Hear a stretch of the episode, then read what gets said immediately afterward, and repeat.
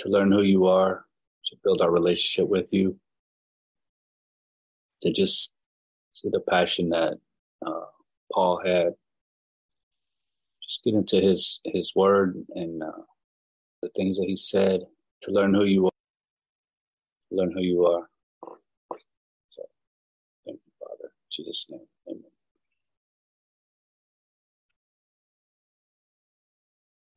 Amen. Okay. Amen. Amen. Welcome, everybody. See if we're in.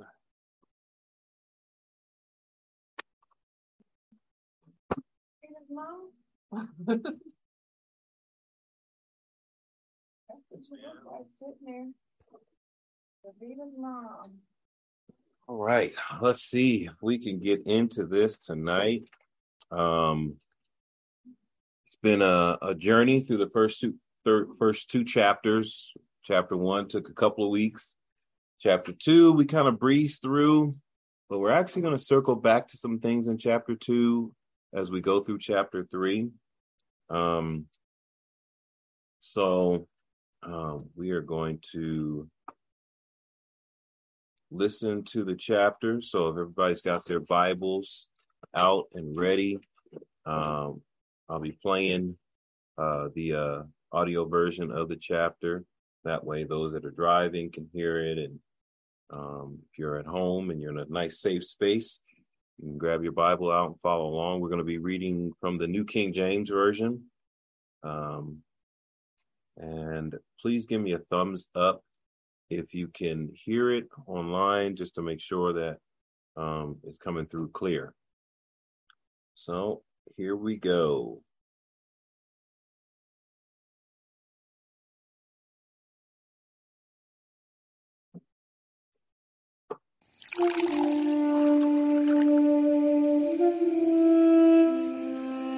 What advantage then has the Jew, or what is the profit of circumcision? Much in every way, chiefly because to them were committed the oracles of God. For what if some did not believe? Will their unbelief make the faithfulness of God without effect? Certainly not. Indeed, let God be true, but every man a liar. As it is written, that you may be justified in your words and may overcome when you are judged. But if our unrighteousness demonstrates the righteousness of God, what shall we say? Is God unjust who inflicts wrath? I speak as a man. Certainly not. For then how will God judge the world? For if the truth of God has increased through my lie to his glory, why am I also still judged as a sinner? And why not say, Let us do evil that good may come? As we are slanderously reported, and as some affirm that we say, their condemnation is just. What then? Are we better than they? Not at all. For we have previously charged both Jews and Greeks that they are all under sin. As it is written, There is none righteous, no, not one. There is none who understands. There is none who seeks after God. They have all turned aside. They have together become unprofitable. There is none who does good, no, not one. Their throat is an open tomb. With their tongues they have practiced deceit. The poison of asps is under their lips, whose mouth is full of cursing and bitterness. Their feet are swift to shed blood. Destruction and misery are in their ways, and the way of peace they have not known. There is no fear of God before their eyes. Now we know that whatever the law says, it says to those who are under the law that every mouth may be stopped and all the world may become guilty before God. Therefore, by the deeds of the law, no flesh will be justified in his sight, for by the law is the knowledge of sin. But now the righteousness of God apart from the law is revealed, being witnessed by the law and the prophets, even the righteousness of God, through faith in Jesus Christ, to all and on all who believe. For there is no difference, for all have sinned and fall short of the glory of God, being justified freely by his grace through the redemption that is in Christ Jesus, whom God set forth as a propitiation by his blood, through faith, to demonstrate his righteousness, because in his forbearance God had passed over the sins that were previously committed, to demonstrate at the present time his righteousness, that he might be just and the justifier of the one who has faith in Jesus.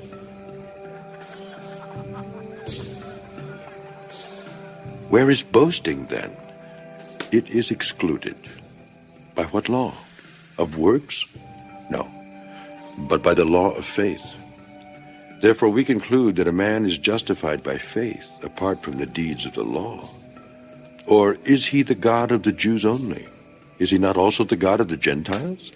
Yes, of the Gentiles also, since there is one God who will justify the circumcised by faith and the uncircumcised through faith. Do we then make void the law through faith? Certainly not. On the contrary, we establish the law.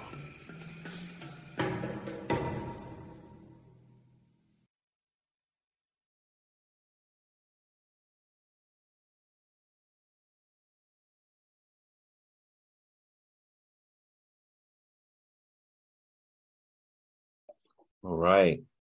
Hopefully everybody was able to kind of go through that with us. Um, move some of the stuff out of my way so we can get started. So here's our introduction. uh, Romans chapter 3 begins with a question and answer session between Paul and his opponents. Paul poses questions much like those uh, ones that you would expect from someone taking issue with what Paul wrote in Romans chapter 2. Uh, this opponent asks, What advantage is there to being a Jew if the law cannot keep an individual Jewish the individual Jewish people from facing judgment for their sins? Paul insists that there is an advantage to Israel as a nation in that they have uh, been given the oracles, which is the word of God. He then shows that God remains faithful to Israel in spite of her faithlessness. In fact, Israel's unrighteousness only serves to further prove God's righteousness. That does not mean, of course, that God wishes for people to sin more and more to make him look better. And so, Romans chapter 3, verses 1 through 18 will be the bulk of this. Um, and it's kind of a question and answer session uh, between Paul and his um, opponents. And so he kind of creates this dialogue, and we're going to go through this dialogue. And so be ready to kind of interact um, as I kind of put up these questions and answers and, um, you know, see if we can understand Paul's track here. So, um, just beginning from, you know, chapter three, the first question, the major question that's asked is what advantage then has the Jew? Or what is the profit of circumcision? Paul answers this uh, with uh, much in every way, chiefly because to them were committed the oracles of God. What does this mean? What what what does it what does it mean that to them was committed the oracles of God? Um, anybody want to take a shot at it? Coleman's, and then Kenji.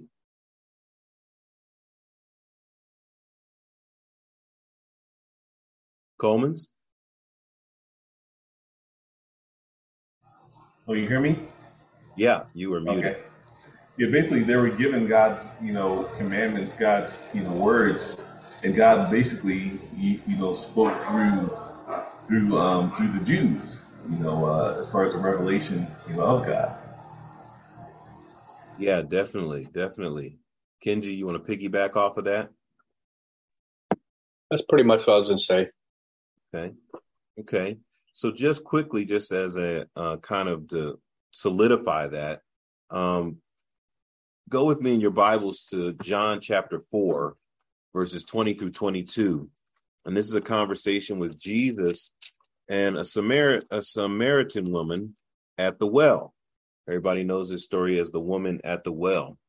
So in John chapter 4, verses 20 through 22, uh, Jesus having this conversation about theology and history, and here's how it goes. Our fathers worshipped on this mountain. This is the woman talking to Jesus. And you Jews say that in Jerusalem is the place where one ought to worship. Jesus answered her, Woman, believe me, the hour is coming when you will neither uh, on this mountain nor in Jerusalem work, worship the Father.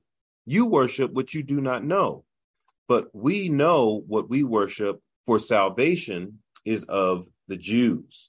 And so, uh, correctly stated, as both of you said, the the commandments they all came in through the Jewish people. He spoke to them on Mount Sinai, made that covenant, and from that point forward, this uh, preaching of salvation that was one day going to be in Jesus Christ came through the Jewish people. So you both were right. Um, absolutely. Kenji. So applying that to present time, does that mean we don't know what we're worshiping or uh, or, no, because we're beyond that time. Remember? Okay. Yeah, we're in the new. Yeah. Yeah, we're under the new covenant. Jesus has come. Right. Salvation is in Him. That's what this whole book of Romans is about. Right. You know? Okay. But the Jews were feeling slighted because the Gentiles are getting all the love. So they're like, well, what advantage is it for us then? You know, what do we get out of all this? You know, the Gentiles get to believe in Jesus, and well, he's like, well, you guys had the word from the beginning. You know, so as a nation, you had, you know, God come and make covenant with you. So don't act like you're like not a part of this, you know, because I guess they were trying to make a big deal about this salvation, this faith in Jesus, you know, being so important. Well, what advantage is is our circumcision then? You know, if it's about Jesus now. Okay. Yeah. And so, yeah. Question number two. For what if some did not believe? Will their unbelief make the faithfulness of God without effect? So, what if some don't believe? Would their unbelief make the faithfulness of God without effect? And Paul answers this certainly not. Indeed, let God be true and every man be a liar. For it is written, that you may be justified in your words and may overcome when you are judged. Now, this is interesting. And so um, I don't know how many people read through this, but if you connect this to chapters one and chapters two, what do you think Paul is trying to say here about um, their comment? You know, uh, why does he answer it? Certainly not. Indeed, let God be true, but every man and every devil be a liar. Every everyone be a liar. And then he quotes this scripture that you may be justified in your words, and you may overcome when you are judged. What is he talking about here? I thought this was a, a very interesting one. I thought it'd be difficult if you did not have in your mind chapters one and two as you're reading this. Anybody want to take a shot at it?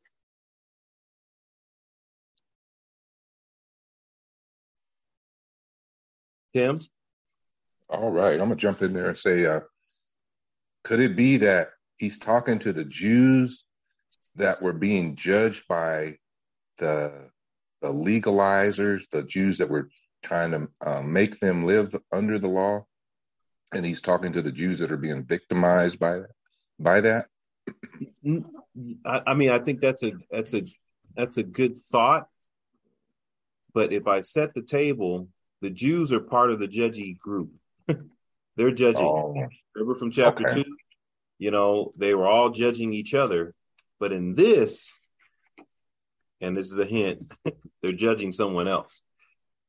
Thompson's. Oh, okay. So after you just said that, I'm, I'm probably not. This probably isn't the answer, but I was thinking, um, because um, God's word is true, and mm-hmm. He had spoken this, you know, before to them, so they knew. Um, and God is faithful over His, over his word. Mm-hmm. so, um, I think we're, you know, we're justified in our words, but also in our belief, believing that that word will come true. Mm. Yeah, yeah, I, I see where you're going with that, and I think it's, I think this is a difficult one because this is a this is something that people just don't think happens, even though we know it does. It's not our first initial thought that this could actually be happening. You know, uh, what's happening here. Uh, Kenji, okay, you want to jump in there before I give the answer? Go ahead. um, is the answer in the question? Because it says, "Will their unbelief make the faithfulness of God without effect?" So he's just basically saying God's faithfulness doesn't depend on our faithfulness, or it's sort of. I mean, you're you're you're close.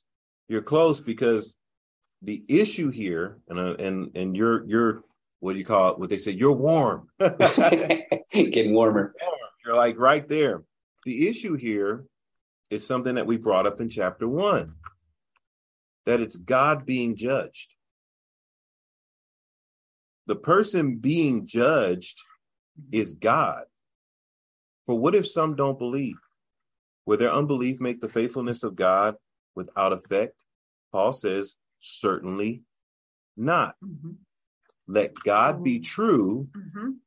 but every man be a liar. For it is written that you, this you mm-hmm. is God, may be justified in your words and may uh, may overcome when you are judged.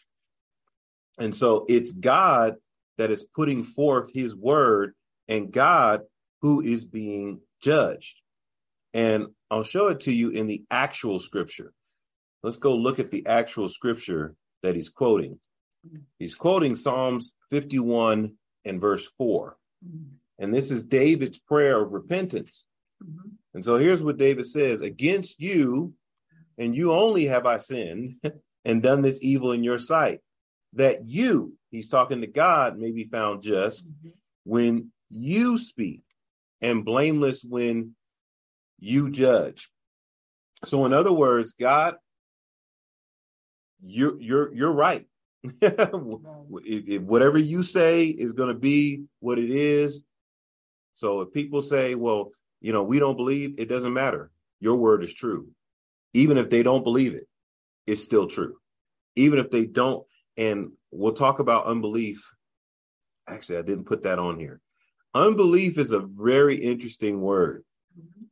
Unbelief um, and disobedience actually are almost exactly the same thing. That disobedience to parents. Yes. Right. Okay. Unbelief is almost the same as disobedience. It is a it is the inability to be persuaded. Yeah. Okay. That you will not let yourself be persuaded. And so their judgment is against God. Here's another verse, and I pulled this one up because I thought this would help in kind of um, understanding this. It's from Ezekiel chapter 18, verse 25. And again, he's talking to the Jews, he's talking to Israel. He says, Yet you say that the way of the Lord is not fair. Hear now, O Israel, it is not my way which is which it is not it is not my way which is, is it not my way, sorry, which is fair, and your ways, which are not fair. Mm-hmm. In other words, they're coming against God saying, You're not fair for what you're saying. Mm-hmm. You're not fair for, for how you're you're you're putting this out there. This is wrong, God. And I, we talked about that in chapter one, how how people are actually passing judgment on God. and, and saying that what he's doing is wrong. Right.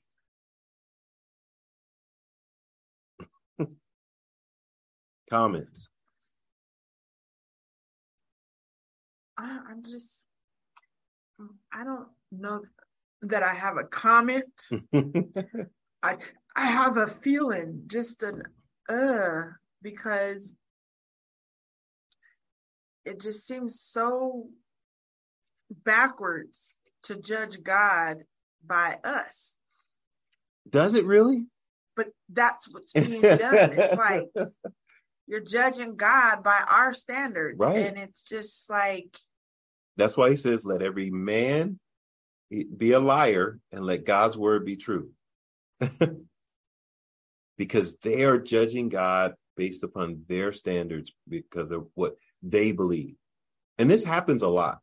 So like when somebody says God don't want that to happen, they're judging.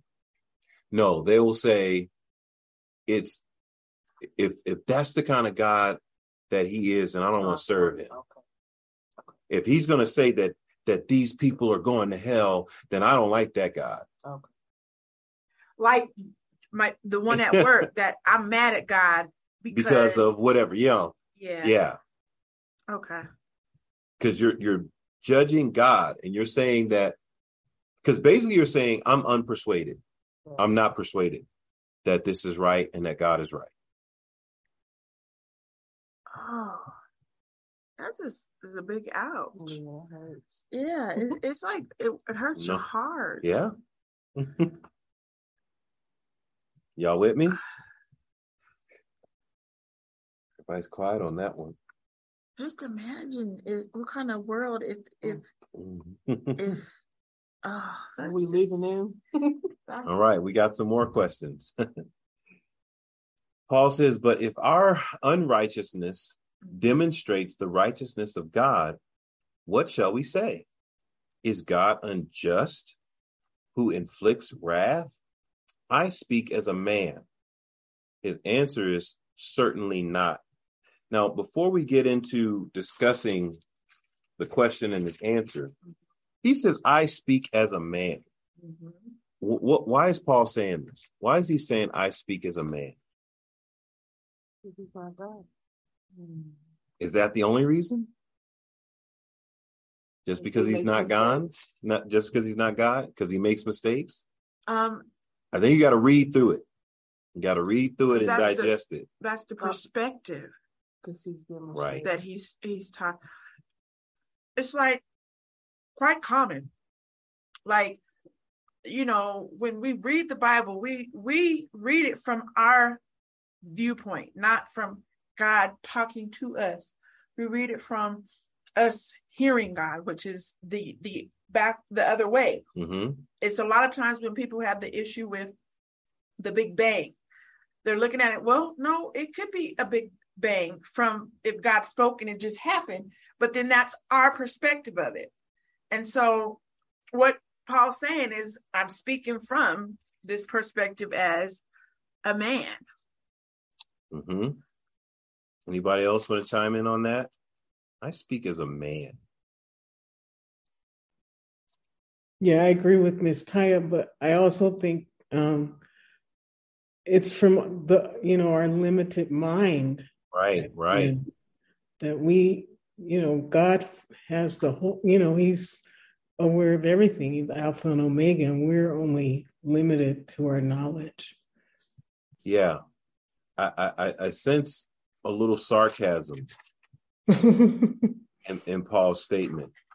You know, but if our unrighteousness demonstrates the righteousness of God, what shall we say? Is God unjust who inflicts wrath? I speak as a man. Willie. Yeah, I was about to say, I just sense Paul saying, like, who do you think you are?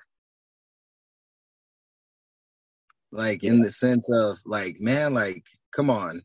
I'm trying to make this make sense to you guys so you could actually understand it. God, and I think Miss Edie just hit it on the head. Like, God is on heaven. In heaven, you're on earth, let your words be few. I know that's different context, but it's more like, yo, like, know your place in a, in a sense it's like know your place this is god we're talking about Right. And he's using himself. He's saying, I know my place. Mhm. I'm speaking to you as a man, not as an oracle, not as a, this is just man to man, a regular person. Not as another guy. Right. Not as, not even as, Not no little guy, no big guy, no not even as an apostle here. He's Right. like, I'm just speaking to you as a man that certainly not. But if our unrighteousness demonstrates the righteousness of God, what shall we say? Is God unjust who inflicts wrath? Certainly not. What is he really saying? He's saying that we're not being unrighteous. We're not actually being unrighteous in what we're saying. God, God's way is right. So he's actually, it's almost like he's taking what they're saying and he's throwing it back in their face. Like, why do you? Like, you're calling me unrighteous for what I'm doing. So if I'm so unrighteous, then is God unjust for doing what he said he's going to do? Well, certainly not. He's not unjust because actually we're not unrighteous. we're not actually doing anything wrong. And I'll get to a, a little bit more of why I say what I say. Um, so his next question is for then, how will God judge the world? How will he judge the world? Now, this is a quote. Now, somebody's got to be able to tell me where this came from. In the day when God will judge the secrets of men by Jesus Christ, according to my gospel. In that day, in the day when God will judge the secrets of men by Jesus Christ, according to my gospel. How is God going to judge the world? by the gospel of Jesus Christ. Well, yes, by Jesus Christ, Yes. according to the gospel. Yeah. He said, where did it come from? Yeah, where did that come from? Where did that quote come from? Willie. Wait a minute, that was Romans one, wasn't it? Nope. I think I feel like Jesus said it. But I gotta find out where. Because it was in the gospels that he said it. Um, it's in Romans, just for those that it's not in the gospels. No. Well, then Willie was right. Why you didn't say Willie? You right. He said Romans chapter one. It's not Oh. in Romans chapter one. It's not. Nobody knows where this is at. I don't remember. We actually hung out on this verse for a while because it's a, a very important verse. Anybody? YouTube, y'all got an answer? It's two. Chapter two. What's the verse? Uh, it's 16. Verse 16. In Mhm, the day when God will judge the secrets of men, mhm. the work of the law. Yeah. So what what he's going to do is that he's going to judge everyone by Jesus according to the gospel. Did you believe on the Lord Jesus Christ? Okay. Did you accept him? Did you put your trust in him and follow him? Ty, this is kind of amazing because um it it kind of disbelieve it kind of disproves when people think that God is judging their individual actions, right? Like specifically this or that or this or that Right, or right. that or what I'm doing. Um when it, it's clearly saying what you're judged on here. right. This is key. This is really, really key because our relationship with Christ, and I kind of said this on Sunday, that as we draw closer to the Lord and spend more time with Him, our behavior will change. Mm-hmm. But He's not judging you on your behavior, Mm-mm. He's judging you on your relationship with Christ. Did you put your trust in Him and begin to follow Him? But then That's what He's judging you on. so then but then to go back to chapter one where it, it says what belief in him and and um or the, the power of god to salvation for everyone who believes for any the righteousness of god is real from faith it i mean it, it, it's almost like it's saying that when you believe hmm you are going to change because of that belief Right. right hmm and so there's not a need to judge the individual this that this this this and this and that because you are being transformed Right. because of your belief Right. That's the gospel. That's the gospel. If you truly believe, people will see it. It's not it's not going to be a mystery. Like do do they really believe in Jesus? Well, yeah, you'll see it in their life. Right. Because to believe, right, is to acknowledge that Jesus Christ is Lord uh-huh. and then devote yourself to him. uh-huh. So that means you put your trust in him and you follow him. You can't stay the same following Jesus.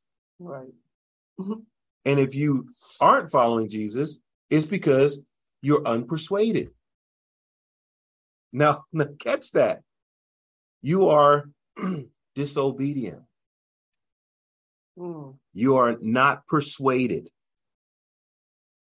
to your parent He says it's liberating, but very scary for those who don't believe. Maybe. I think it's because scary. because scripture actually tells us that those that don't believe find this offensive. I was just going to say it's it's scary for those that say they believe in but not i find that more scary. It's probably scary for you and not for them It's, Because they it's don't believe. Scary. They It's, don't believe. it's sad. That's okay sad. That's the word I would use. It's that's sad because you, you walk around and be like, oh, there is God, there is God, but then you're not believing. yeah you're you're not you're not believing so you don't you don't care right it's like whatever mm. and so i think the hard part of this is that when he does judge he is going to judge everyone by the same standards it's not going to be a sliding scale he's not going to judge you over here by cussing and judge you over here by this and judge everybody's going to be judged by Jesus Christ. That's going to be the standard, By your relationship. right? That if you're in him, you're safe. If you're out of him, you're not. That's it. What did Jesus tell his disciples? Don't be excited that you were casting out demons in my name. Be excited that your name is written in the book of life. Right. That's what you're supposed to be celebrating. Not that, you know, you've seen some miracles. Okay. Y'all quiet tonight. This That's- must be this must be heavy. Yeah. I got a lot of mo. We're gonna keep it going. A lot of mom. I got a quick question. I'm sorry. Yeah. Um, finally a question. Yes. Yeah. Yeah. Is Paul, I've just noticed it's jumping out at me. He says, according to my gospel. hmm And so I was like, wow, why did he have to say my gospel? Um, so I looked it up and it says, as I expound it, Right. the gospel as I expound it. So he had to really be specific. And I'm seeing there's like an authority. I don't think anybody else says my gospel. No, Paul's the only one that uses that term, my gospel, Mhm. because his gospel is the gospel, and we talked, me and you t- talked about this, Tim, is the Mhm. gospel of grace. Right. You know, he's expounding this gospel that is finding righteousness apart from the law, Mhm. that it's in faith in Jesus. And he's going to expound on that even more throughout this chapter. Amen. All right. and throughout the, the rest of the book of Romans. Actually, he's just going to keep building on his gospel. All right. That's a great point. So the next question up is for if the truth of God has increased through my lie to his glory, why am I still judged as a sinner? And why not say, let us do evil that good may come? And so Paul answers these uh, questions um, as we are slanderously reported, as some affirm that we say their condemnation is just. Now, I think you got to go here and you got to read this because I just pulled out the questions, but you actually got to go back and read this. This is verses this is verses 7 and 8. And you may have to read them a couple of times to get the flow of what he's saying. I'll give you a couple of hints. Number 1, he's doing that sarcasm thing again. He's throwing back in their face whatever they're accusing him of. He's throwing it back in their face. So just like he said, if we're unrighteous and our unrighteousness demonstrates the righteousness of God, then is it really unrighteous? He's saying here again, for if the truth of God has increased through a lie, so if I'm telling a lie to his glory, you know, why would I be judged as a sinner if I'm lying? So why not say, let us do evil that make that good may come? And I've seen people use this verse out of context. Sometimes you got to do evil that good may come. Right. that's not that's not the way you use that scripture. He's not saying, he's not teaching that you might have to do a little evil that good may come. That's crazy you said that because that's why I looked up. Like I've heard that. People have said that. That's not what that means. and so in his answer, he shows you that same sarcasm as we are slanderously reported, as some affirm that we say, now that we say their condemnation is just. So, what is going on here? What is happening here? You know, what what is what is Paul trying to communicate to us through this question and answer? Kenji. Seems like he's just trying to come up with all the arguments people would come up with against God and throw it against them. Uh, it's not just against God, but it's against Him yeah. as the messenger of God. Yeah, yeah.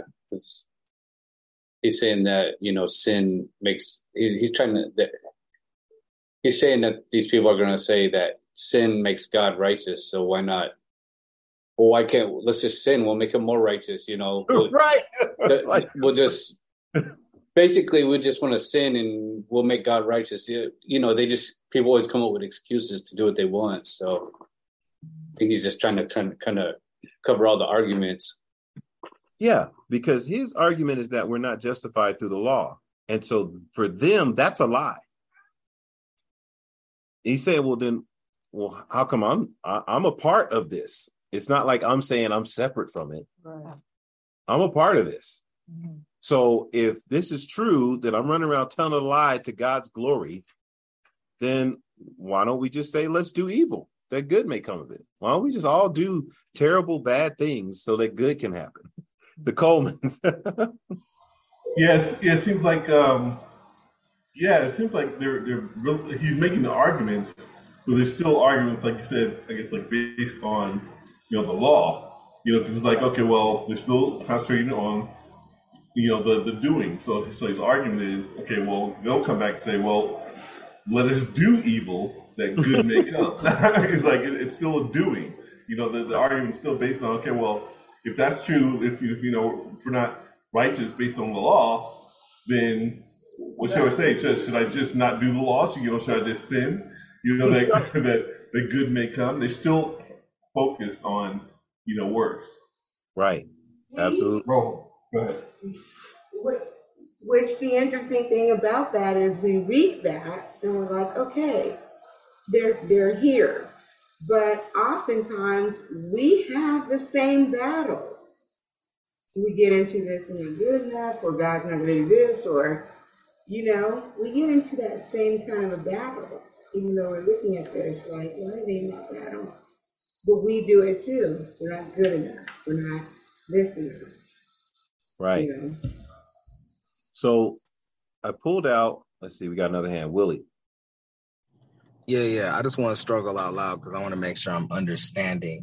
So if he's using the same kind of sarcasm and using their justifying as a means for the grace of God to be a jail, get out of jail free card, is that what I'm hearing correctly? Like, well, I mean, you know, in, in a sense, and just using my 21st, like 21st century language. Well, I mean, Jesus paid it all, right? So I could sin a little bit and I'll be okay, right? Is, is that kind of the notion that the Romans are, are trying to justify a means of continuing to do what they want to do as opposed to just following Christ and allowing him to transform them? Is that is that what I'm getting from this?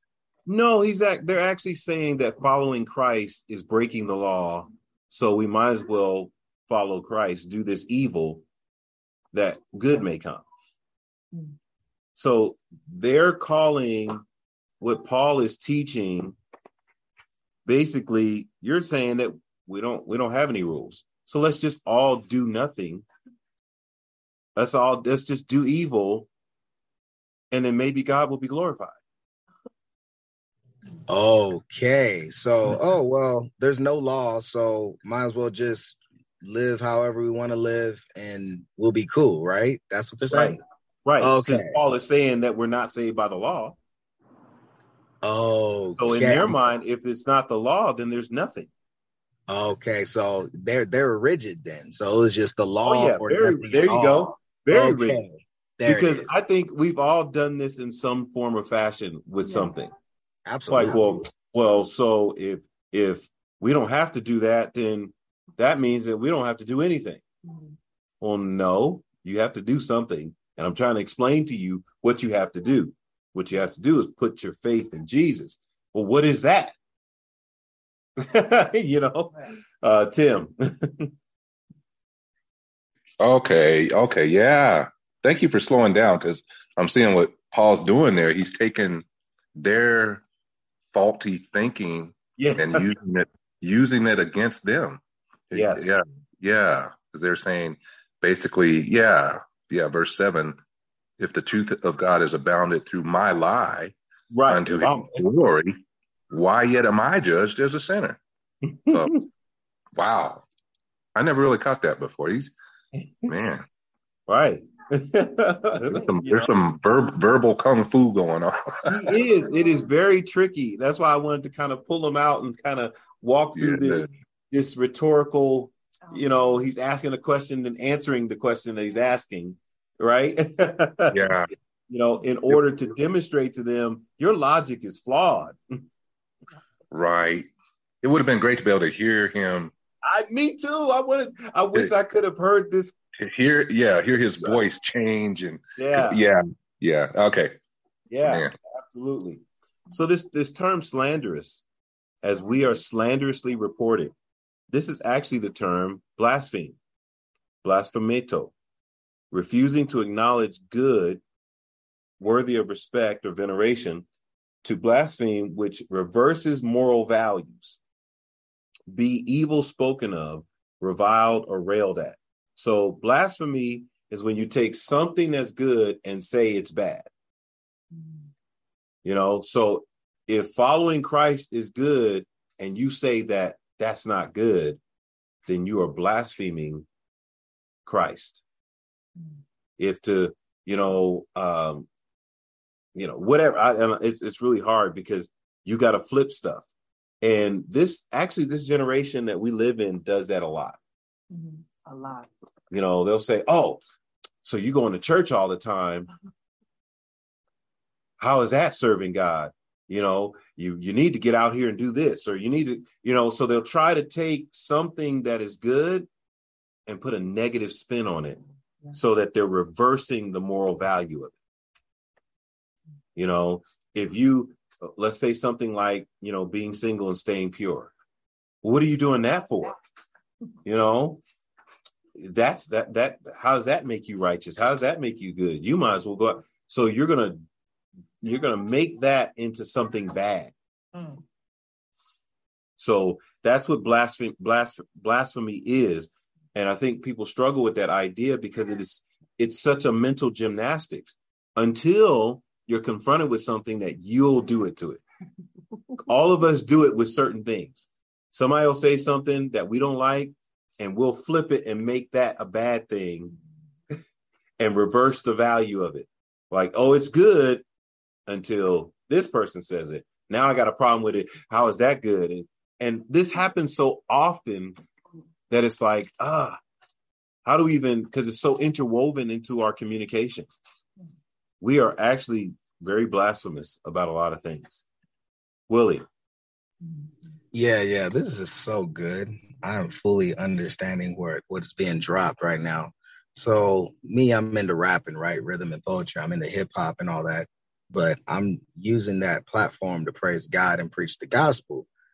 And a lot of the songs, they will mention God, but in return, they're only talking about themselves. Right. Yes. So they're they're not actually glorifying God because to glorify God wouldn't be a good thing for them. Right? So if they actually if they actually glorify God as God, Mhm. They would say, "Oh, well you following, you know, you got to follow you. You got to believe in you." And we putting your faith out there, believe in you. You know, and I think rap is a is a is a place where a lot of blasphemy goes on because they'll make something that is good sound like it's bad. Okay. All right. See if we can keep it rolling. Some more questions. All right. Question. What then? Are we better than they? And so you should be following along. This is uh, verse nine. Um, and this is based off of the previous verse, right? He says, So what then? Are we better than they? And he goes on to answer that question Not at all. For we have previously charged both Jews and Greeks that they are all under sin. Okay. And um, Romans chapter 2, I threw this in here because again, he's piggybacking. He's having an argument with somebody who has a problem with Romans chapter 2. And he says, For there is no partiality with God. For as many have sinned without the law will perish without the law, and as many have sinned in the law will be judged by the law. So he's saying there's there, neither one of us are better. I, I've not said that Jews are good and the Greeks are bad. I'm saying everybody's under sin, everybody's in need of God's salvation. Coleman's. So, so in this this passage, is he still, you know, is he still presenting himself as as a Jew when he says, you know, um, we we are better than they? Like, who's who's the we and who's the they? I, I think if he is, if he's presenting himself as the Jews, then he's got to be talking about. The answer suggests that he's presenting himself as a separate group Right. than the Jews and the Greeks, Yeah, because he said both. Because he says, "For we have previously charged both Jews and Greeks." Mhm. So when he says, uh, "What then are we better than they?" They are the ones who have said that he's he's condemning people. You know, and let me, yeah, I'm glad you asked that question because I almost skipped over this. This idea of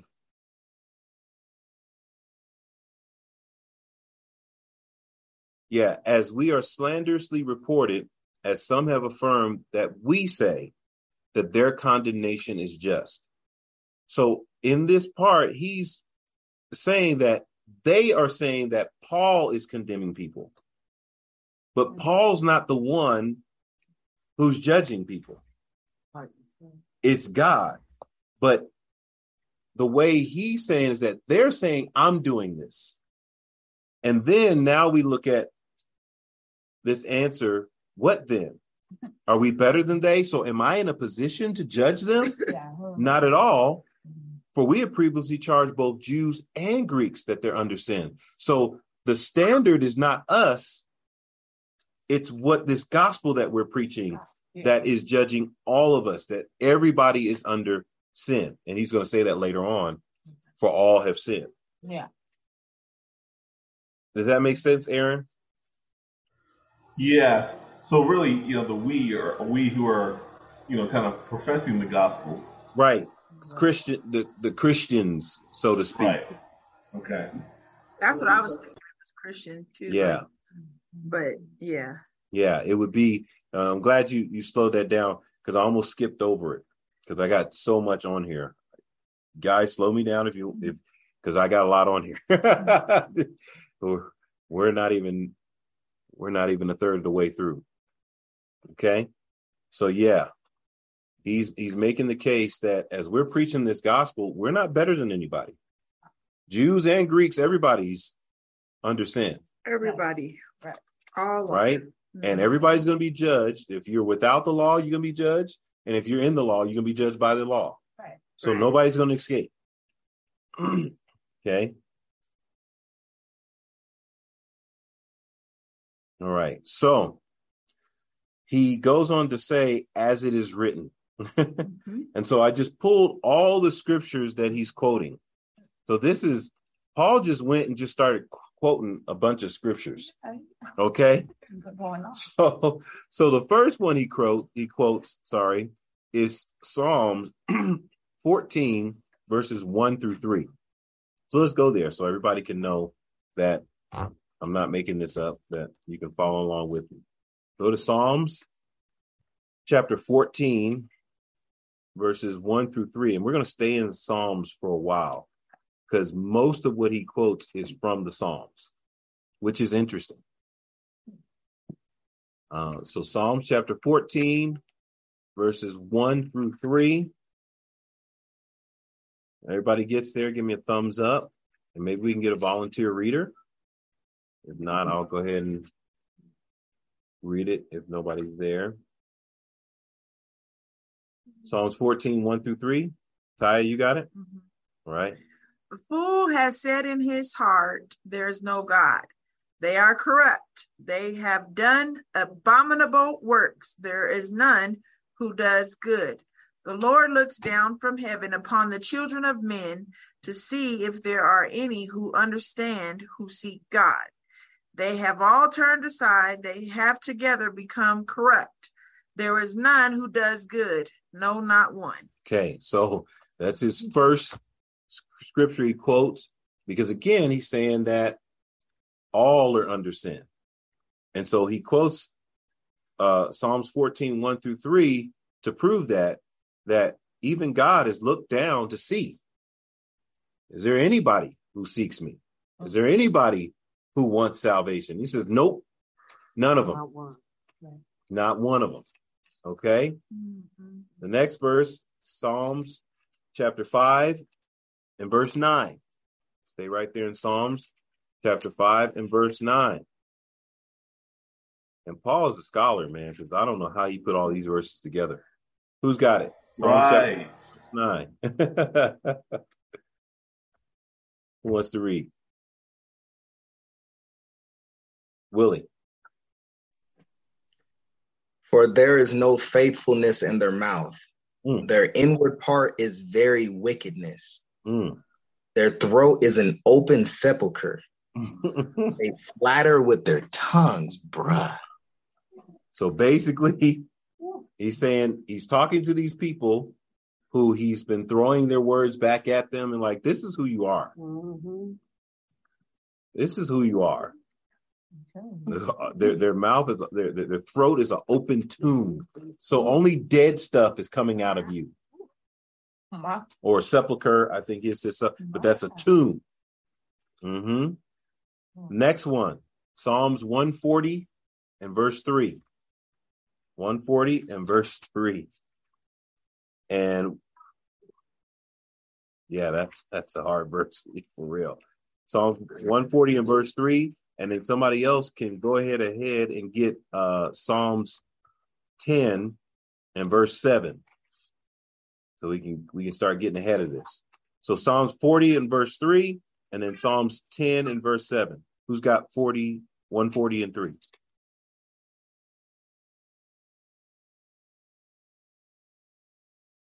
Go ahead, Thompson's. Um, um, They sharpen their tongues like a serpent. The poison of asp is under their lips. Wow. wow.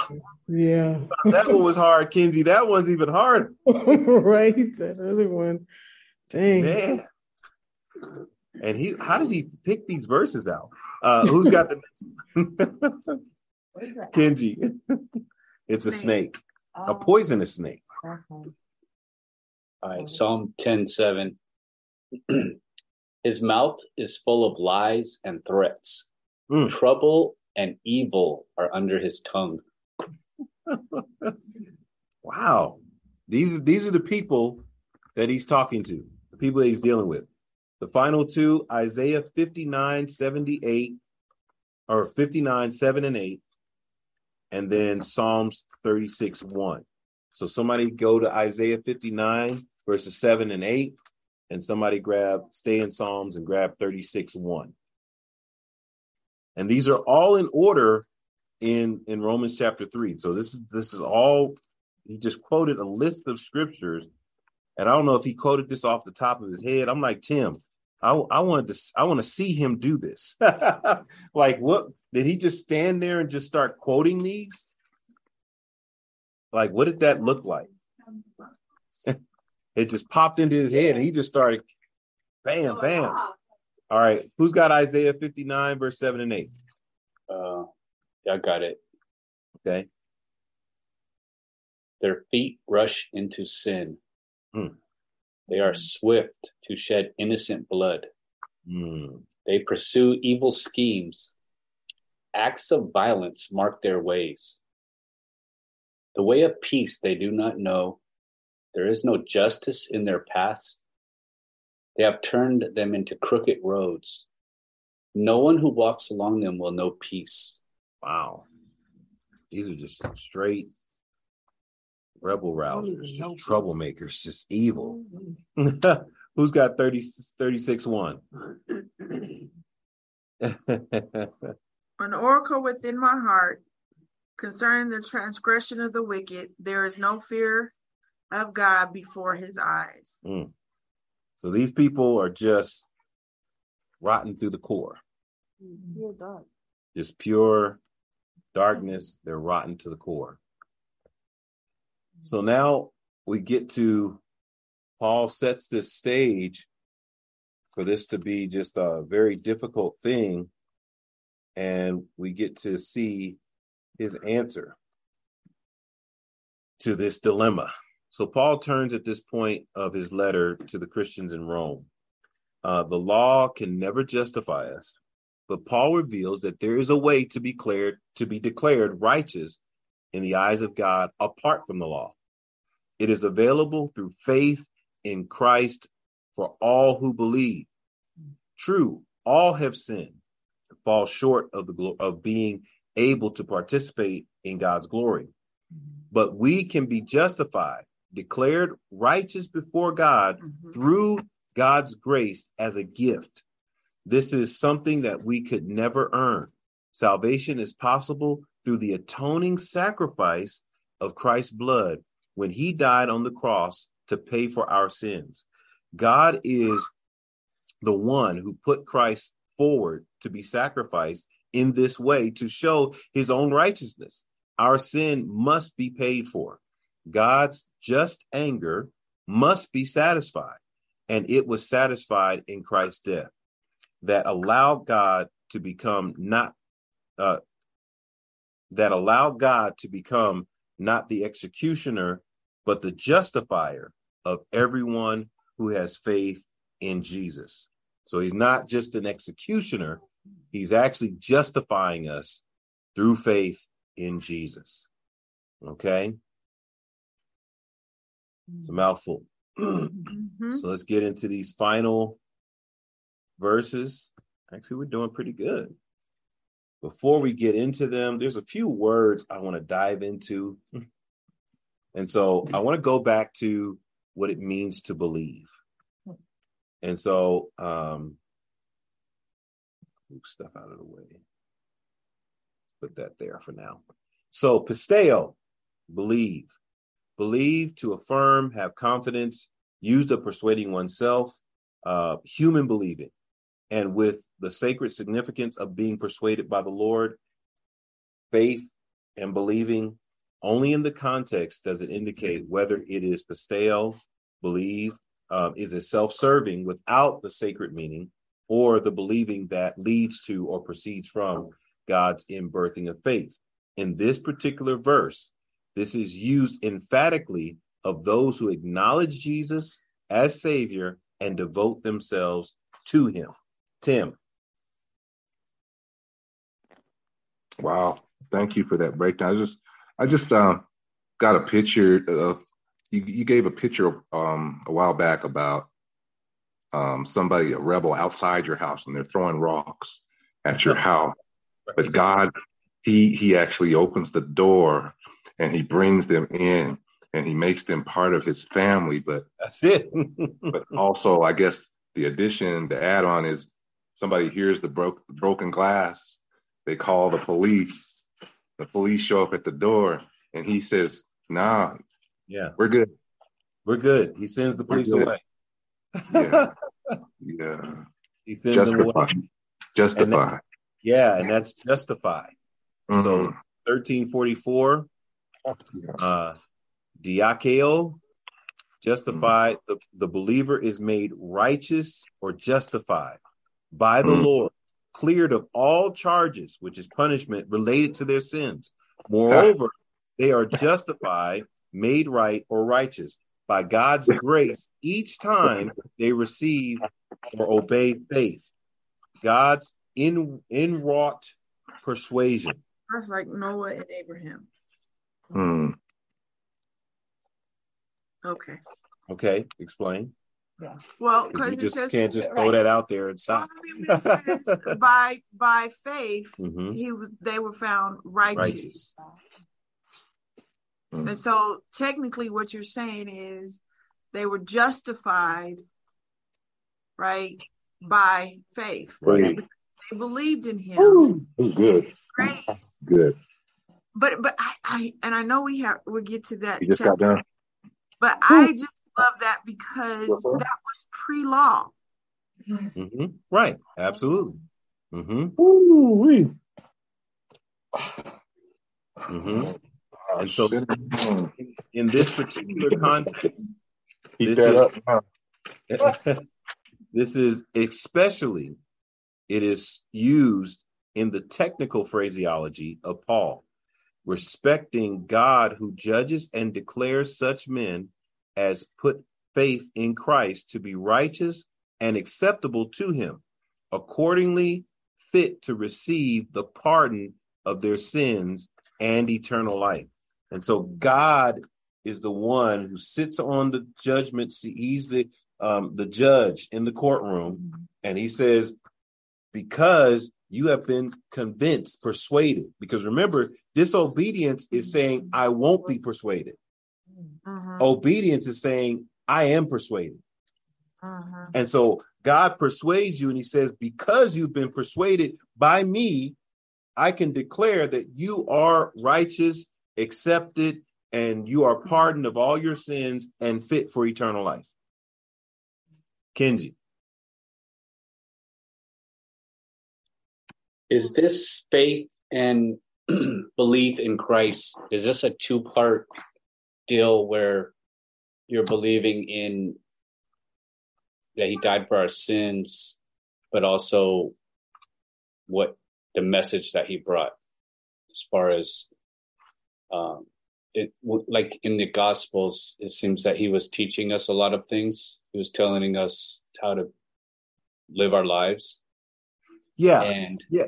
like like when like the house built on the sand and on the rock. He said the guy who puts here's these words of mine and puts them you know who does them is is it is like is it like a two part thing where to say put your you, you know you, those who believe in christ is it what he's teaching us and what he did? Is it like both of them?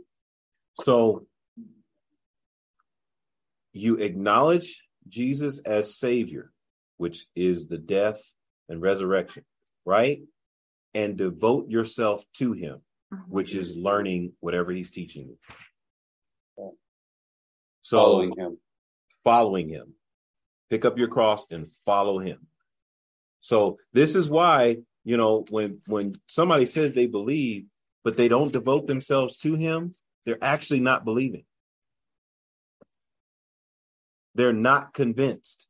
Because if you're convinced that he is who he says he is, then you will follow him And he laid down instructions, on how to do it. a blueprint, and basically, if you're not following the blueprint, you're not believing in it. Right. You're saying I'm not convinced. I, I'm not. I'm not really. I mean, I hear you and I get, but I'm not convinced. Right. Taya. So, oh, go ahead, Kenji. Sorry. but uh, No, I was gonna let you finish, Kenji, and then and then I was gonna say my okay, I just was gonna ask. So, is it a two part thing, or is it the same? I, I think it's. I think it's a simultaneous thing. You know, I Par- liken it to.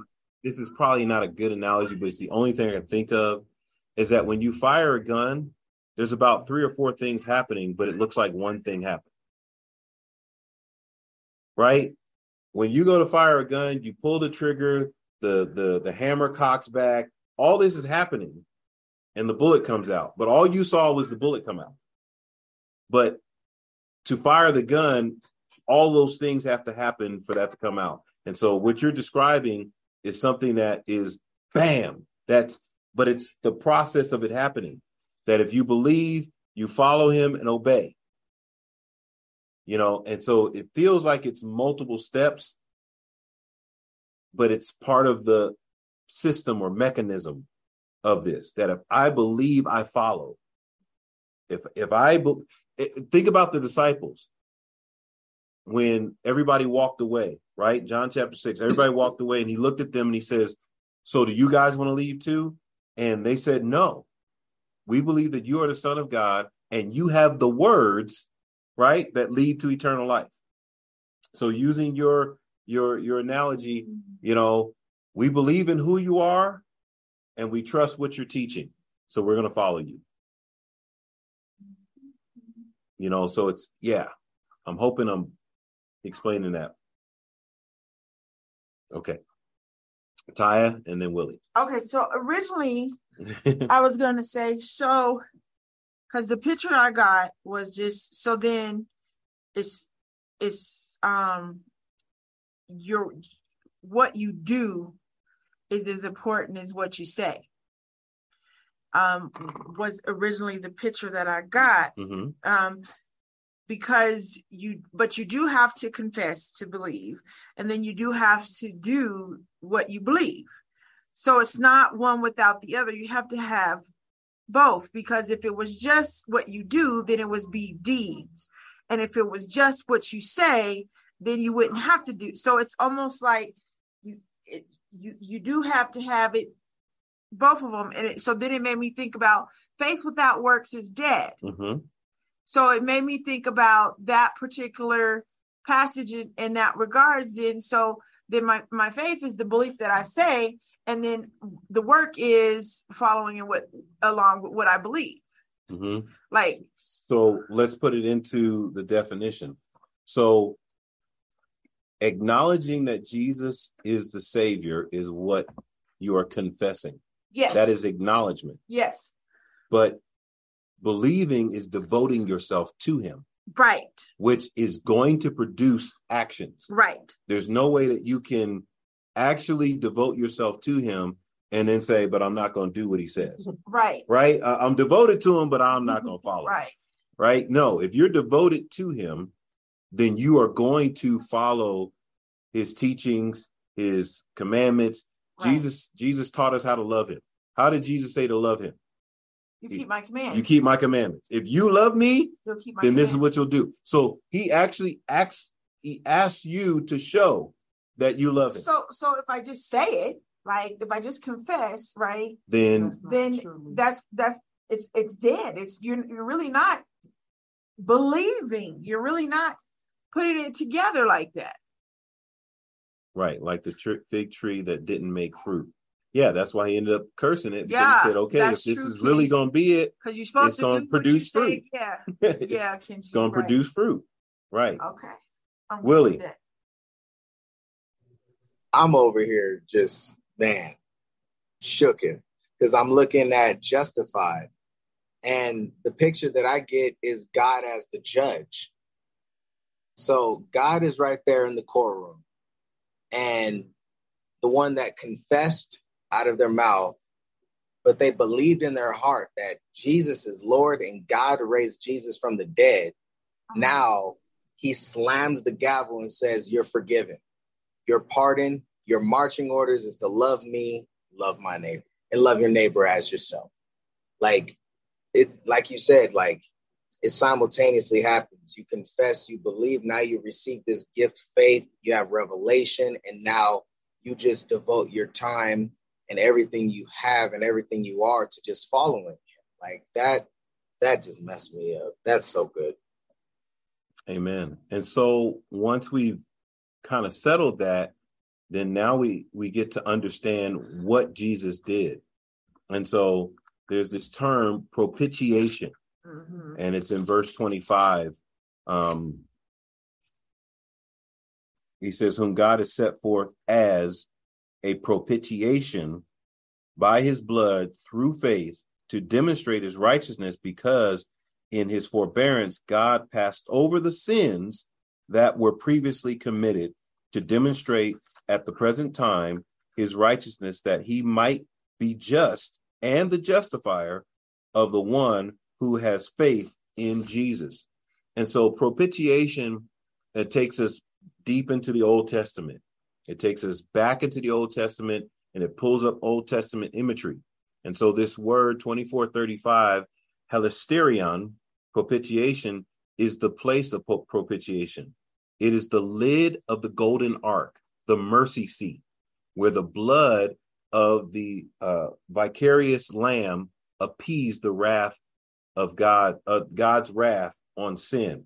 And so the well-known cover of the Ark of the Covenant is the Holy of Holies, which was sprinkled with the blood of ex- expiatory victims um, on the annual Day of Atonement. This rite signifies that the life of the people, the loss of which they had merited by their sins, was offered to God in the blood of the life of this victim. And that by this ceremony, uh, was appeased by this God is appeased by this ceremony, and their sins were expiated or cleansed, washed, removed. Um, hence the lid of expiate of expiation. The propitiatory, the propitiatory mercy seat and others gives the meaning of the word also in Romans 3:25 vis-a-vis that Christ be sprinkled with his own blood was truly that which covered or covered or mercy seat had been typically uh, the sign and the pledge of expiation. So he is the blood on the mercy seat and the mercy seat. So he's both. He is the blood sprinkled on it and he represents it that God's mercy is appeased through Christ. And so instead of the blood of goats and bulls and and and birds, pigeons, whatever, it is Christ. Um, it is his blood. And that was a foreshadowing, uh, typically, it was a foreshadowing of what he was going to do. So the mercy seat every year at atonement cleanse their sins for one year, right? But Jesus cleanses their sins forever. Is everybody still with me? I know I had this, that was a lot. Questions, comments? Tim. Man, man, okay.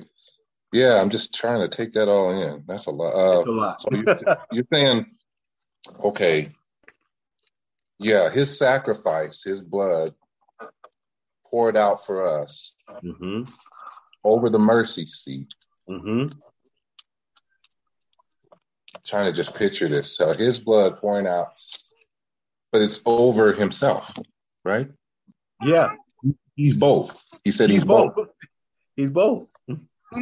Wow. Wow. because technically he is the mercies of God. Mm. He is the means by which God doles out his mercy. He is the mercy seat. All I can say is wow. Mm. And he's the blood. Yeah. He's the sacrifice and the seat.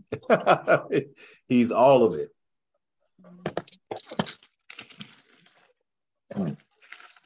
And, uh, Just like he's the the he's also the priest. so he's just, he's the priest that's making the sacrifice. He's the blood. I mean, he's Yeah. just he's just all of it. Mm. right. So what does he need us for? Right. He does it. He just You, says, we need him. Yes, we need him.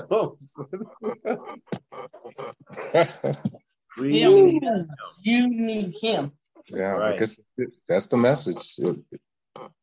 We Not need- according to And I believe that that's what Paul's trying to really make them understand is that you guys can't do anything. This is why I'm saying believe in Jesus. Because all that you're trying to accomplish, he's already done it. It's done. It's over. He's done it. So put your faith, put your trust in him, and then follow his lead. Mm. Amen. Amen, Willie. um that mercy seat messed me up. I need to go back and and and really look at that. But when yeah, you got to go back and look at that. Yeah.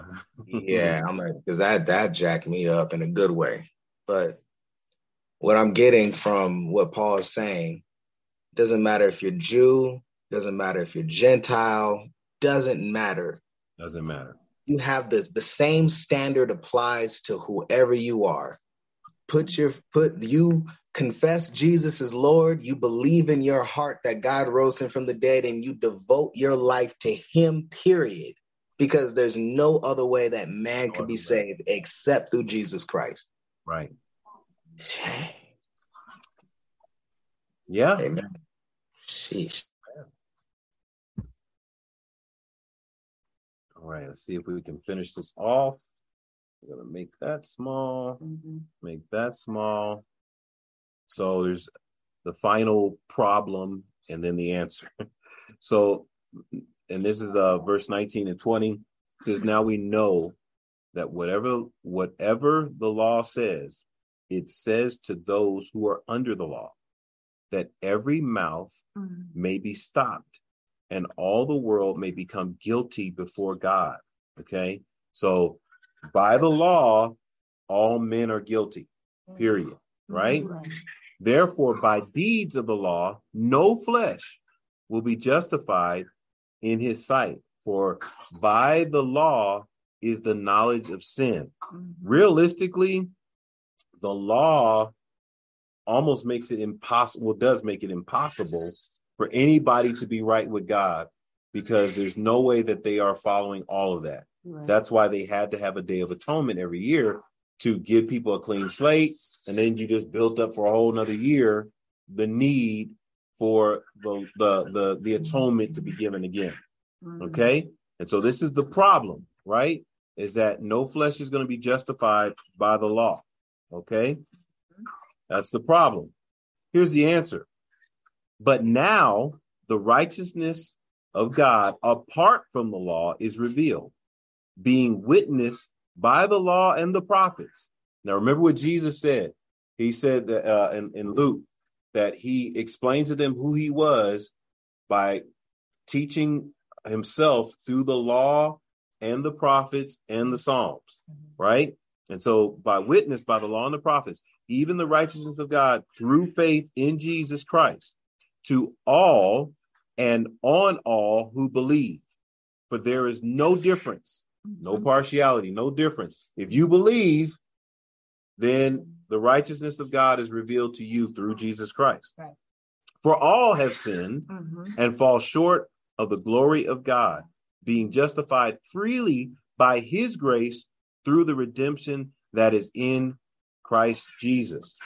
whom God set forth as the propitiation by his blood through faith to demonstrate his righteousness because in his forbearance now we talked about god's forbearance that is his kindness in our present situation. Mm-hmm. Forbearance is his kindness in our present situation.